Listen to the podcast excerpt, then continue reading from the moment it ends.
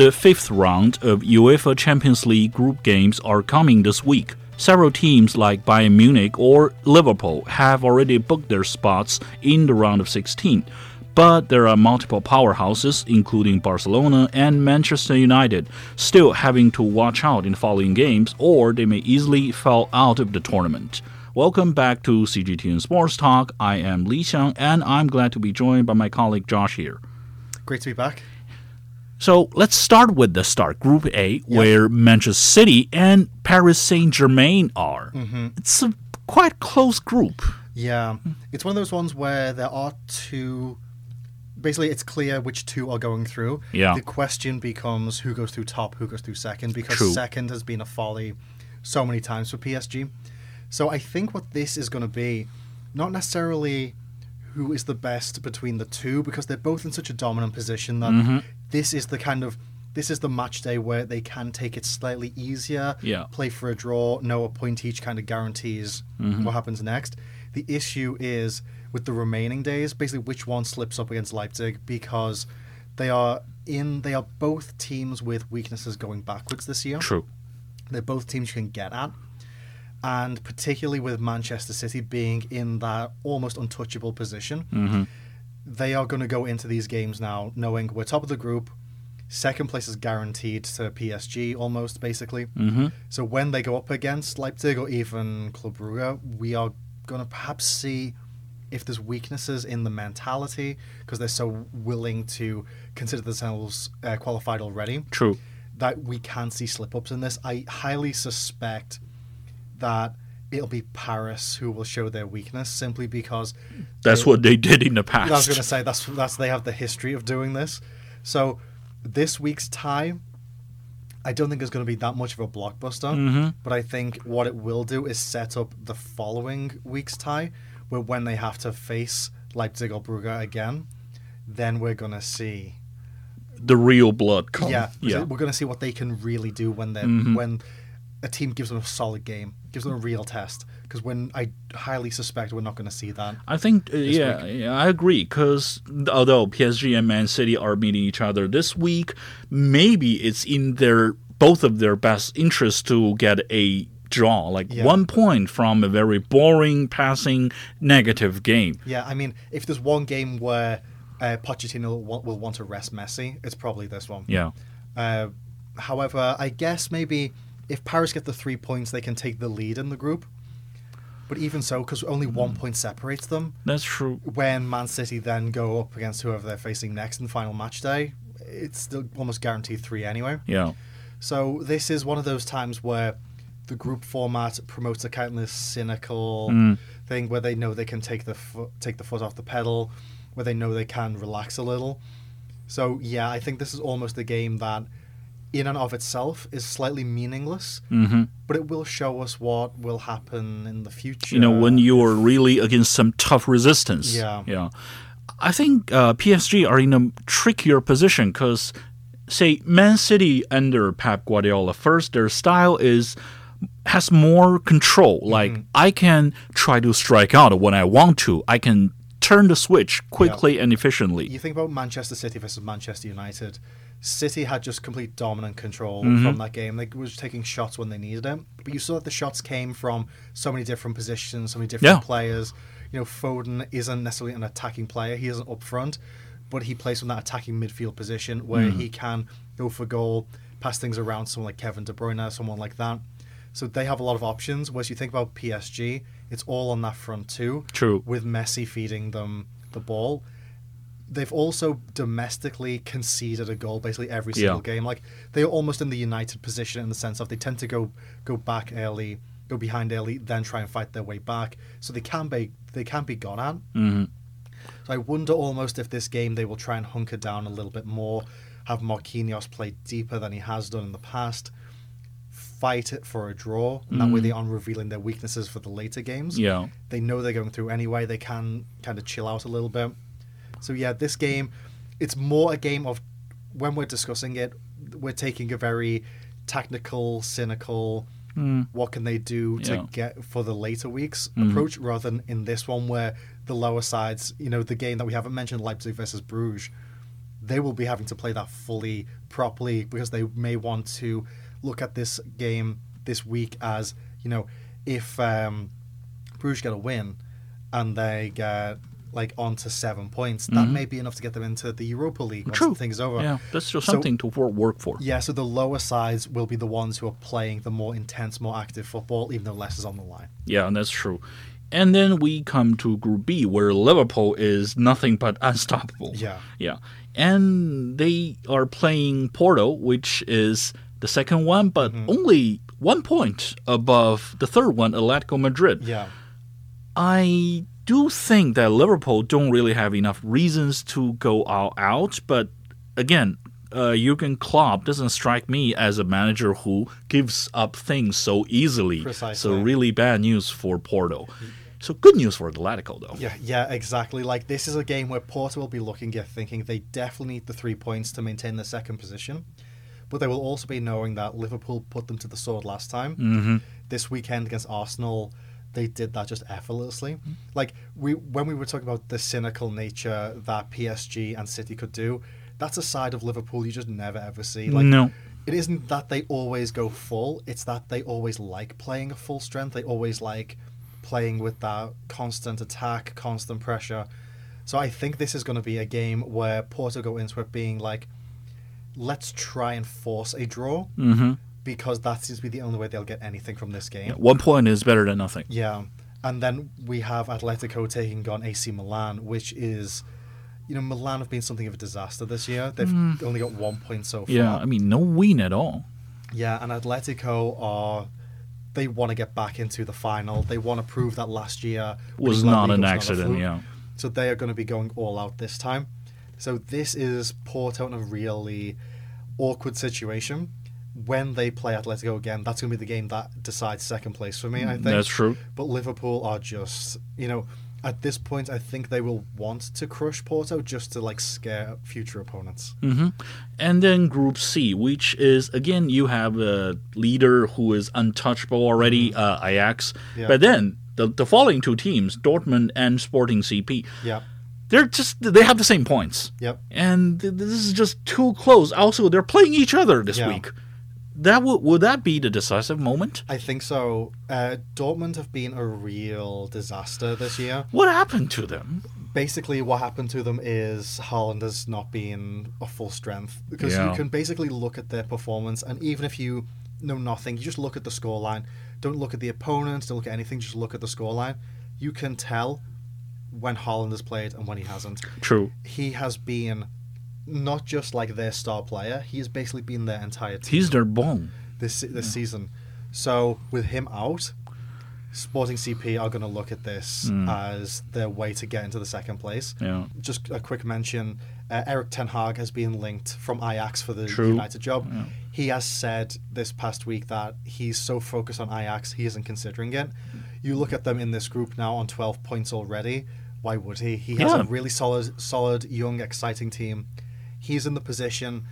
I don't think they're in the position this year to go to the final or the Mhm. semi-final like that year where they got knocked out by Tottenham. True. But they are in a position to really make a name for themselves. Yeah. So absolutely stick with it, and I could easily see them this year getting into the quarters, if not the semis. Mm-hmm. That's so true. And then Group D, where is well, a lot of surprises happen because let's just say before the Champions League began this season, Yeah. have you ever seen that Real, Inter, and Sheriff Yeah. again? Sheriff, all three so close in, with each other. I mean, any team can get out. I mean, that's the thing. It's the top three on nine, seven, and six points. know, and how inconsistent all of them have been. Mm. Basically, Shakhtar Donetsk are the only team that may not get out of hopeless. this group. Yeah, The rest, like, if you were to tell me that Sheriff is gonna win, I, you know, who they are- did that before. precisely. They've done it before over both the teams they're Mhm. up against. I would not be surprised if they pulled out again because there's so much inconsistency. Like, yes, Madrid have maybe figured it out, but they're still old. And they're not that intimidating. Yeah, they're still old. They're not intimidating. They're basically relying on Vinicius Junior to get them Mhm. through everything because, uh, yes, Benzema is like playing his career best. Yeah, and He's- he's also how, how old again? Precisely, he's old. You can beat him on the pace. You basically have to man mark him, maybe even zonal mark him. Put two guys around him. then he's finished. Mhm. So even the best team in this group, Real Madrid, we know exactly how to beat them, and I highly suspect that Sheriff will be trying to do that. And we've saw that they play their hearts out. Mm. They could easily do it. Yeah, and if you have the chance to beat Real again and make it out of the group, Yeah, why not work hard for it? precisely. Yeah. It's not like I think it beats everything now in the domestic league for them. Yeah. Yeah. Group E, Bayern Munich, dominant as Liverpool, leaving another Spanish team very embarrassed. Yeah. Barcelona. this is one of those things where if we were to go back five years, ten years, whatever, if you were to say Bayern and Barcelona in the same group, you'd basically say it's going to come down to those two teams and it's going to be head to head, and the other two are playing for third place. Whereas the gap is so large that all it can do is continue to embarrass Barcelona, who, you know, that 8 2 game, that will live on in infamy. Well, it did happen. And we are at least a season or two away from that now. hmm They have not learned any lessons from it. Nope. They had, yes, they were forced to get rid of Messi, but him being gone should not have weakened them to the state that it has. Nope. They are really struggling. Yeah. Antoine Griezmann's gone elsewhere now. They are reliant on, I mean, I'm not going to say Memphis Depay and plays Mm-hmm. like that are bad, but they should be higher than they are. And it was all from the failure of Ronald Koeman. hmm So is this Xavi's first game? First Champions League. First Champions League game? Yeah. So we are going to see how he does against the Benfica side, who are smaller. I think that's the decider actually. If they win, everything is a cool is cool is okay. But if they lose, yeah, say even Bayern again have this advantage, no nothing to worry about. Yeah. No one will turn the opportunity down to walk over Barcelona again. precisely. Yeah. Like they are in the position where the smaller teams will think they can get something from it and will Mm-hmm. play their hearts out against it. So we are basically reliant on seeing how if Xavi's ability to, you know, he was brought in to, um, he knows the club ethos inside out. Yeah. If he can make this team play like the old style Barcelona, get that going again, that is what we'll see. But it's going to be an uphill struggle against Benfica, which is a very top one team. yeah. So we'll see. As for Bayern, this looks like just another complete walkover. I don't see them having a difficult game until we get to the knockouts. That's true. And then we have Group F, another team who just fired their manager, Yeah. Man United. Yeah. Not in a necessarily better position than Barcelona because, yeah, they're number one. And number two, Villarreal, also seven points. Yeah, so that's the thing. Like Villarreal will have gone into this thinking we can probably steal something from this. Mhm. Now with Ole being gone, with them relying on the interim team of Carrick and Fletcher in the management positions, with um, Bruno Fernandes on his longest streak of no True. goals, with Ronaldo being yes still a magician, but as the only real threat, you know you can just mark him for a game and he can't really do anything. hmm Unai Emery will, be looking at this as their chance to go top, and I don't blame him. You know, I can see this game being perhaps not to the extent of Ole's last few, where the game ju- where they just crumble towards the end. hmm They will be wanting to prove as a team. You know, we saw that after the match where Fernandes was kind of pointing to the whole team, saying this is on all of us. We may be seeing a new manager bounce, but against the Villarreal team that should reasonably be taking the lead, I can't see United getting much out of this at Yeah, all. but again, say, okay, uh, your manager became the scapegoat and now he's gone. Mm-hmm. You still have a team built on 387 million euros. Yeah, That's something, and that something should be better than Villarreal from La Liga. precisely. And not only that, but the second game in that group, Atalanta versus Young Boys. Mhm. So Atalanta are on five points, which means if they win, They're still hopeful. if they win, whatever happens, they will move into second place. True. So we are in the position really where United, as they are fumbling Mhm. in one night, they could go from first of the group to third. True.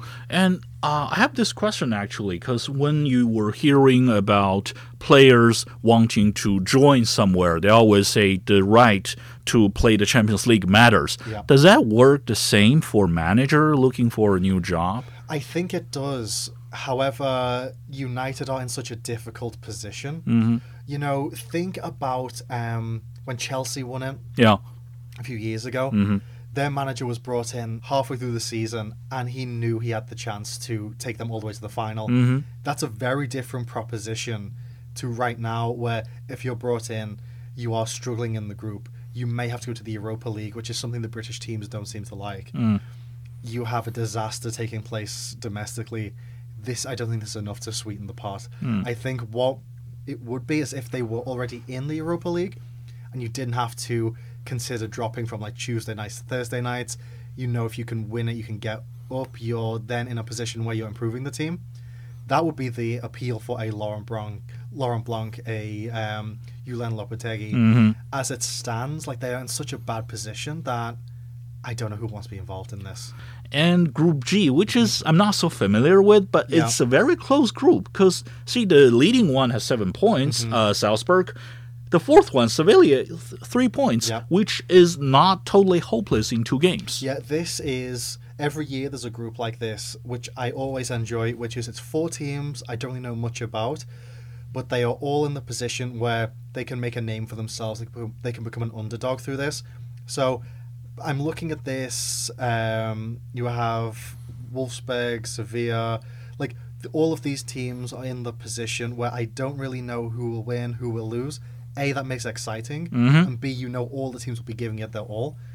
Sevilla being in fourth place is a real surprise. Same with Wolfsburg, who they're really demonstrating like the inconsistency of the Bundesliga. Mm. Like it's nice that they are back in European competition, but to be third place um, is behind like Salzburg. But that's what makes them exciting. Like That's true. that's the thing. Like I say this every time. I do this podcast not as an expert, but as a fan.